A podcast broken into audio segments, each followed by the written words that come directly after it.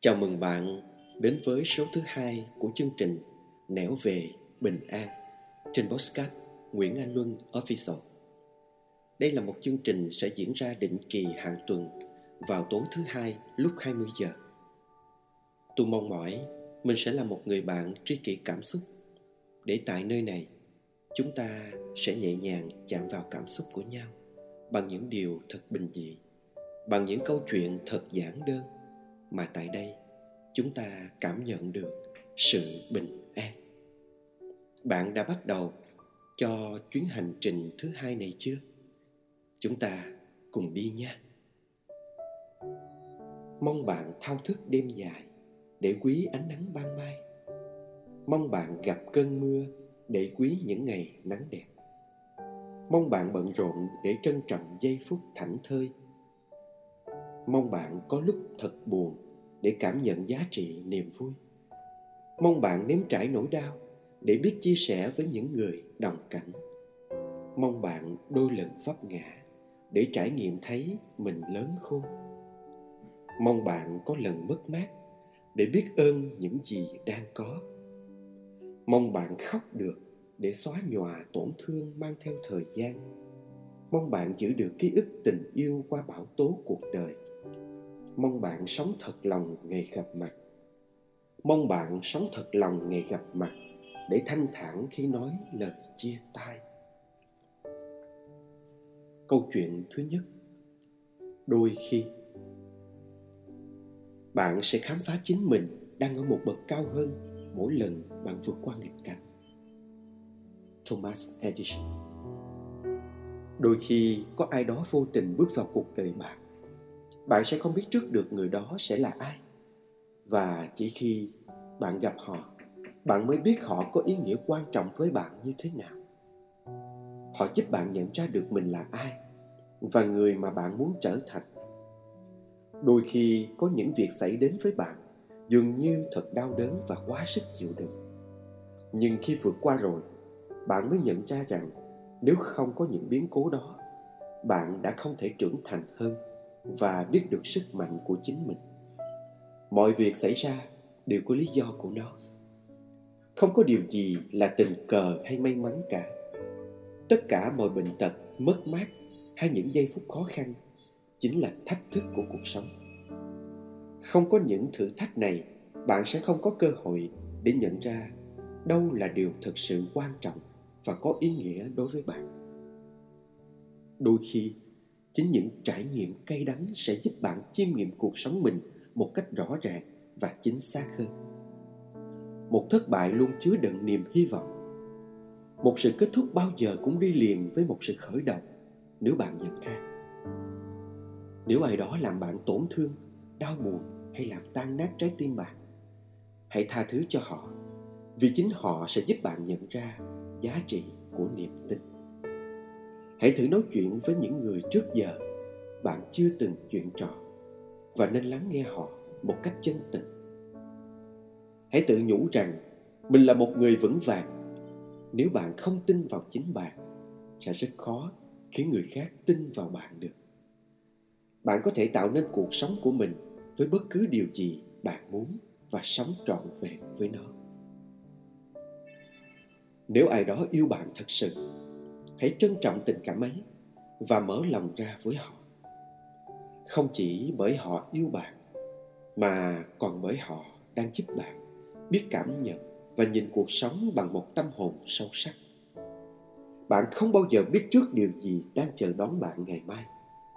Hãy sống hết mình cho ngày hôm nay và tin tưởng vào ngày mai cho dù bất kỳ điều gì xảy ra đi chăng nữa.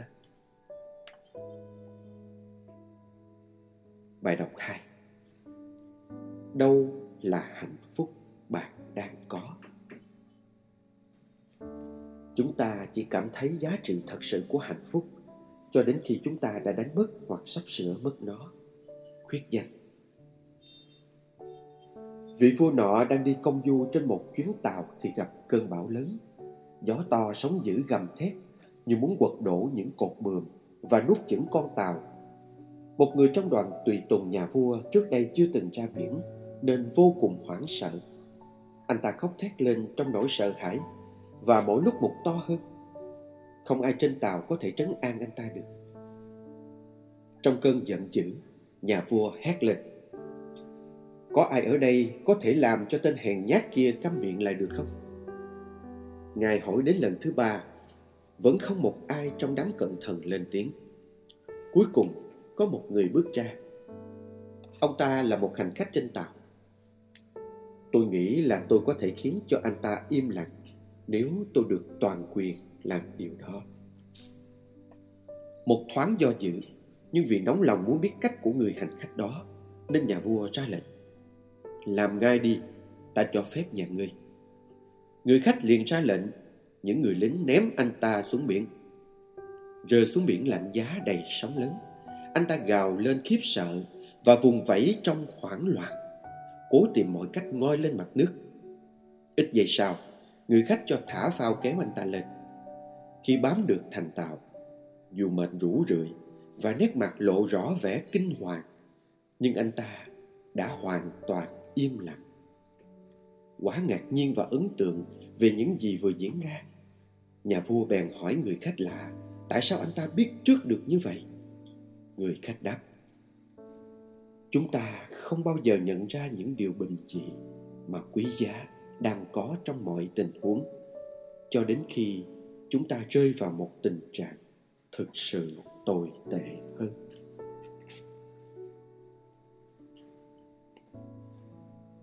Bài đọc 3 cái giá của sự thông thái. Rất lâu rồi, có một nhà vua muốn hiểu biết thật nhiều nhưng lại lười một ngày nọ nhà vua triệu tập những nhà thông thái của vương quốc lại và ra lệnh cho họ phải thu thập tất cả những hiểu biết và sự thông thái trên thế gian đặt vào một chỗ để ông ta có thể học chúng. Theo lệnh nhà vua, các nhà thông thái đều làm việc cật lực. Sau hơn một năm, họ dâng lên ngài một trăm cuốn sách chứa đựng mọi sự hiểu biết ở đời. Nhưng khi nhìn qua các chồng sách, nhà vua ngán ngẩm nói Không, ta cần một cách dễ dàng hơn. Biết bao giờ ta mới đọc xong và nhớ được ngần này cuốn sách. Rồi nhà vua lệnh cho họ phải tóm lược hàng trăm cuốn sách đó vào một cuốn duy nhất. Một năm sau, các nhà thông thái quay lại với cuốn sách duy nhất. Cuốn sách to và dày cả ngàn trang. Nhà vua nhìn thấy liền la lên. Không, cuốn sách này dày quá. Ta sẽ mất rất nhiều thời gian mới đọc hết được. Một lần nữa, các nhà thông thái bị buộc phải tóm lược thật xúc tích cuốn sách ấy vào chỉ một trang giấy để nhà vua dễ dàng mang theo và nhớ được.